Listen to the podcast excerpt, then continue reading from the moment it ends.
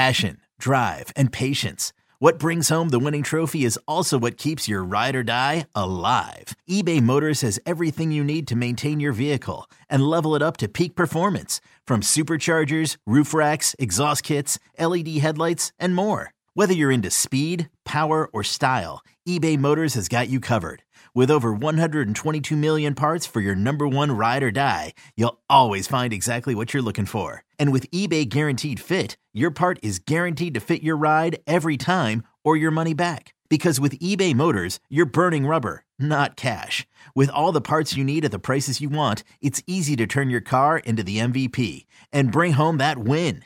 Keep your ride or die alive at ebay motors dot com. Eligible items only. Exclusions apply.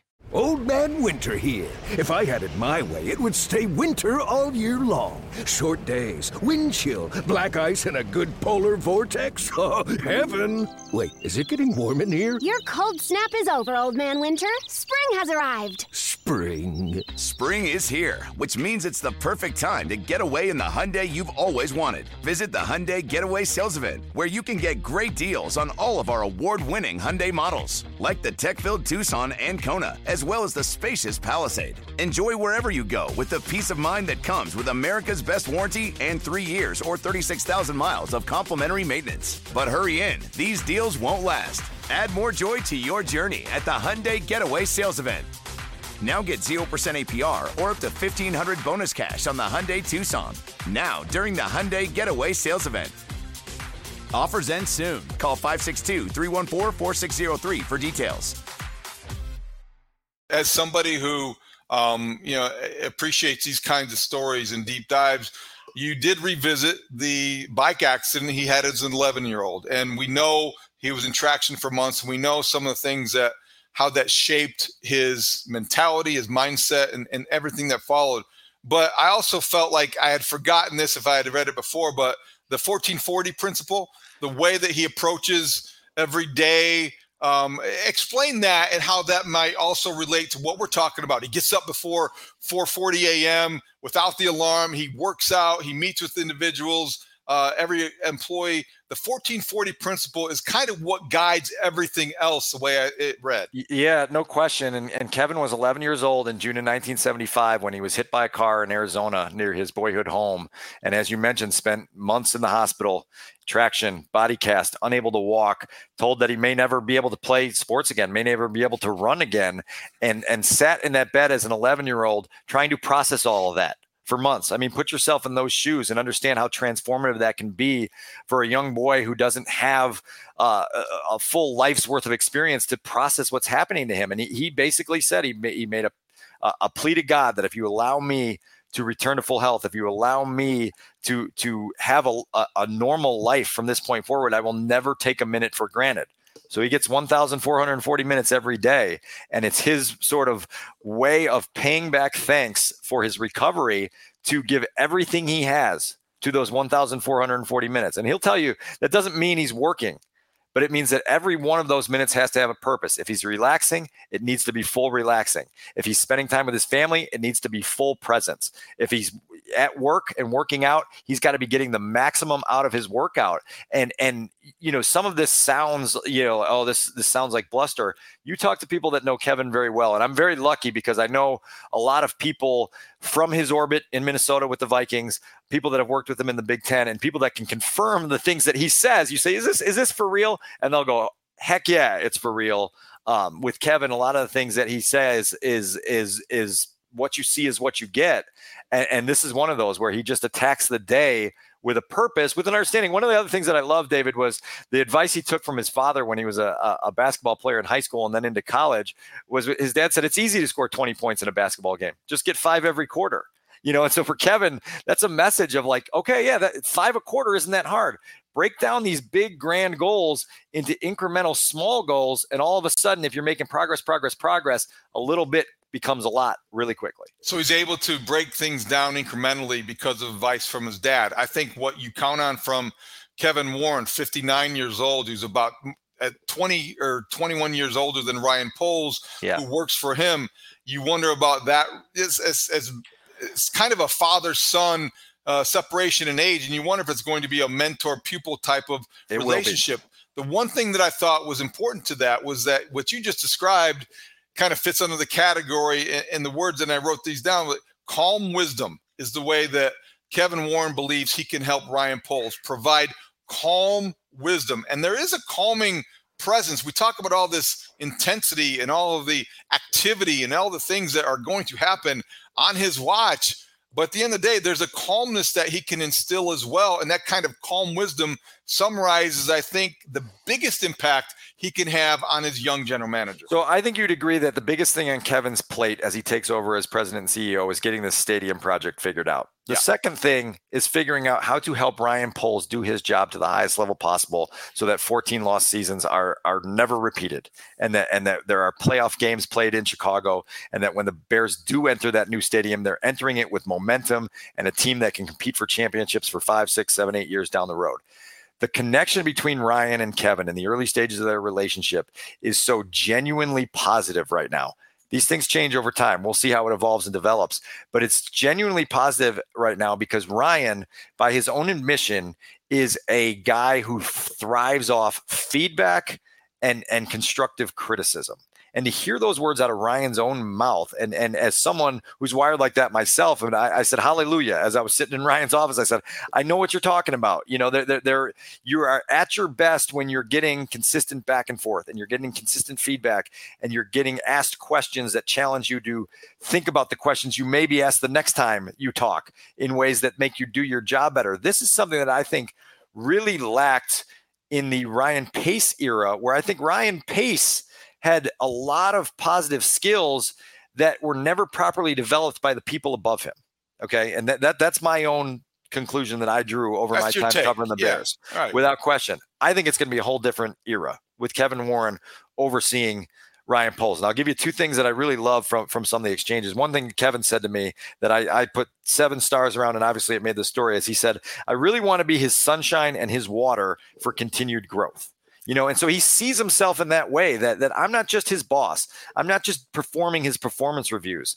You know, I am here to to try to raise him to levels that that he needs to go to in his job. He's still a green g- general manager. He still has blind spots. He's still inexperienced in his job. So anything I can do to help him in his job, I'm going to do. And so you have these examples in the story directly from the general manager himself, where Kevin's connections, which, as you know, they extend far beyond sports. They extend into the corporate world. They extend far out into the world in ways that I'm sitting on a Zoom call working on this story with the former C E O of American Express, Ken Chenault, right? Like an interview I never thought I'd be doing, talking to him about the business. But Ryan will tell you, okay, I want to do some things in the analytics department to take our analytics game to a whole new level. Well, I bring this up, and Kevin gives me contacts, both in college athletics and in the professional world, that I can call up. And now all of a sudden I have new perspective and new ideas that I can apply to a project that I wouldn't have thought about on my own, that I wouldn't have thought about unless I called this person. Okay, now I have some thoughts about how can we improve nutrition for our players? How can we improve the cafeteria experience so that they're refueling properly? They're getting the, the proper nutrition. Well, Kevin instantly hits him up on his iPhone. Next thing you know, he's got a, a new contact for David Fema, a guy in Minnesota who, who's a restaurateur there, but also works with the Timberwolves and the Lynx. And, and now Ryan's on a Zoom call with David Fema, getting insight on, okay, here's how you can make things more beneficial for your players. Little touches like this. There's a meeting, David, at House Hall in June. Matt Eberflus, Ryan Poles, Kevin Warren, people in the, the marketing side of the building, and and the exec- executives from Sleep Number. And it came about because Ryan and Matt and Kevin sat down with the schedule when the schedule came out, and they saw a pocket in late October, early November, where the Bears have to go to L A for a Sunday night game against the Chargers. They've got to come back on a red eye, leave the next weekend to go on another road trip to New Orleans, and come back the next week and play a short week Thursday night game against the Panthers. And they took such a intense magnifying glass in this pocket of the schedule that they said, boy, this could be a, a real pothole, and this could be a real pivot point in our season. What can we do to try to enhance our chances of success in here? One of them was, okay, yes, we do. We want to create a corporate uh, a partnership with Sleep Number, sure. But also, if we bring these people in, can we connect our players with some of their sleep experts and sleep specialists to educate them? Can we get them products that on these red-eye flights allow them to rest better, whether it's a mask or a, a flight pillow or whatever it may be to keep them comfortable? These are small examples in like many different areas that all of a sudden are helping Ryan Poles do his job better, to help oversee the football team better, to help maybe possibly squeeze one more win out of a season. So that's terrific uh, background, and that's terrific reporting. But I have to, with all of the great things that we hear about Kevin Warren and all the opportunities he has to make those sound like this, this deser- deserving praise, got to go into, and I'm glad you did this, you know, the Big Ten tenure, forty months as the commissioner yeah.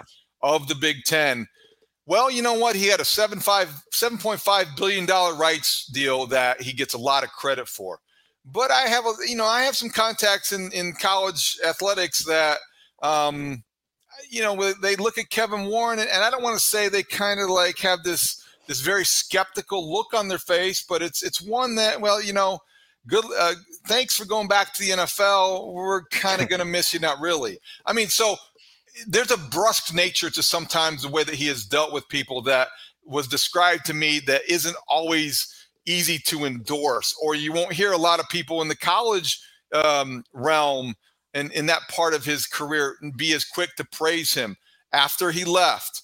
After, you know, uh, w- when you look at some of the things that were said in his wake after, well, you know what, not all the contracts were finalized, and not all, I'm glad you addressed some of the consternation surrounding his exit and some of the things that maybe were uh, reportedly left undone, and maybe, and not all the I's were dotted and T's were crossed. I want to know from your perspective what he, how he handled that criticism and what he had to say for himself. Well, in talking to both Kevin and his wife, they said that that experience of taking on that level of criticism and the harshness of the criticism during forty months as Big Ten commissioner was something that um, tests you and, and, and Kevin's word forces you to sort of have crocodile skin and make sure that, that you're able to handle that stuff and, and, and really understand how difficult some of those things are to go through.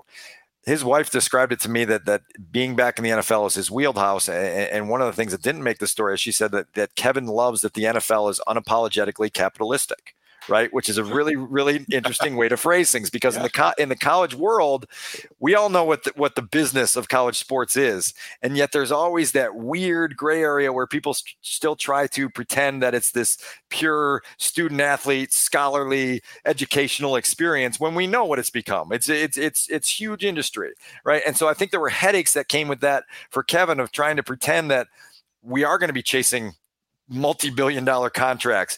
And it's okay that we do that in a college sports world where everyone's like, well, what about the student athletes? And and Michigan and Ohio State don't want to play November night games because it's not great. And like, like if we're going to go after the seven point six billion dollars media rights deal, there are certain things that you have to, to, to accept member institutions to do these things. And so there was a lot there. I think that probably the harshest criticism Kevin took was for his handling of the twenty twenty season with COVID, where the Big Ten puts out a schedule, then they come back a, a few days later and say, hey, we're we're postponing this because we just don't feel safe in the current environment with the medical guidance we have. And then the S E C and, and the A C C and the Big twelve go ahead with football. And then the Big Ten reverses its decision. They put in, you know, all the protocols that needed to be in place for them to go ahead. And he was kind of criticized as a flip-flopper and caving to pressure. And, and, and I think, you know, Kevin's pushback on that would be there were a lot of people involved in these decisions. I know it looks like I was some overlord, kind of just the only guy making these dictatorial decisions, but there were a lot of people that were trying to figure things out at a time now here in two thousand twenty-three where it's really easy to look back with revisionist history on.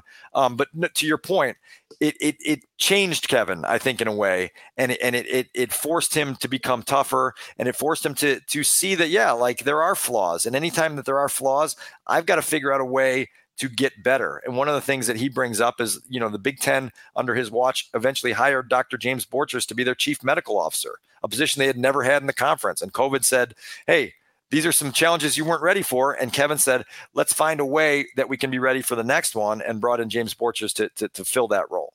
Okay, I want to get to the stadium, but I want to follow up on that real quickly, because I think that when I read what he, how he handled the Big Ten tenure, the forty months, and how he responded to maybe the criticism of some of the things that we just discussed, what went through my mind was he is taking over a job, and he's replacing somebody who is arguably the most polarizing Chicago Bear employee of the last twenty-five years in Ted Phillips.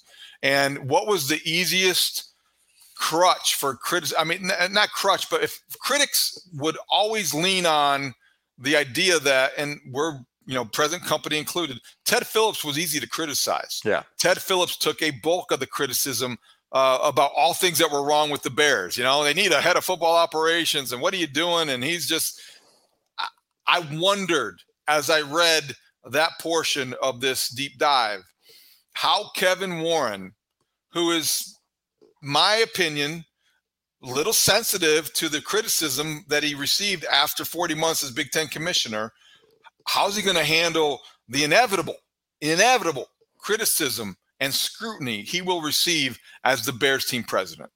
Yeah, I, he got, he has to be ready for it. He certainly understands it's coming, you know, and he said that to me multiple times that, that, you know, the honeymoon phase isn't meant to last. And, and there are going to be decisions that people disagree with, whether it's on the stadium front, whether it's something he does, um, maybe it's in the oversight of Ryan Poles. Maybe it's a direction they take in a new direction with the football team, whatever it may be. There is going to be criticism, and he's just got to be ready for that and understand that that this is this is just part of the job. I think he is ready for that.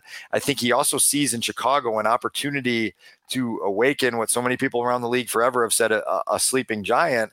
And, and as one source in Minnesota said to me, you know, if if the Bears are a sleeping giant, Kevin is about to just light, you know, seven barrels of T N T to wake that giant up, because that's going to be the type of explosion that he wants to create in that building so that they understand what it is exactly that they're trying to accomplish. It'll be fascinating to watch. Um, I, I think you're going to see a heightened attention to detail under his watch than we saw under Ted's guidance. I think you're going to see an involvement, an active involvement that wasn't there, that I think is the one thing that a lot of people complained about.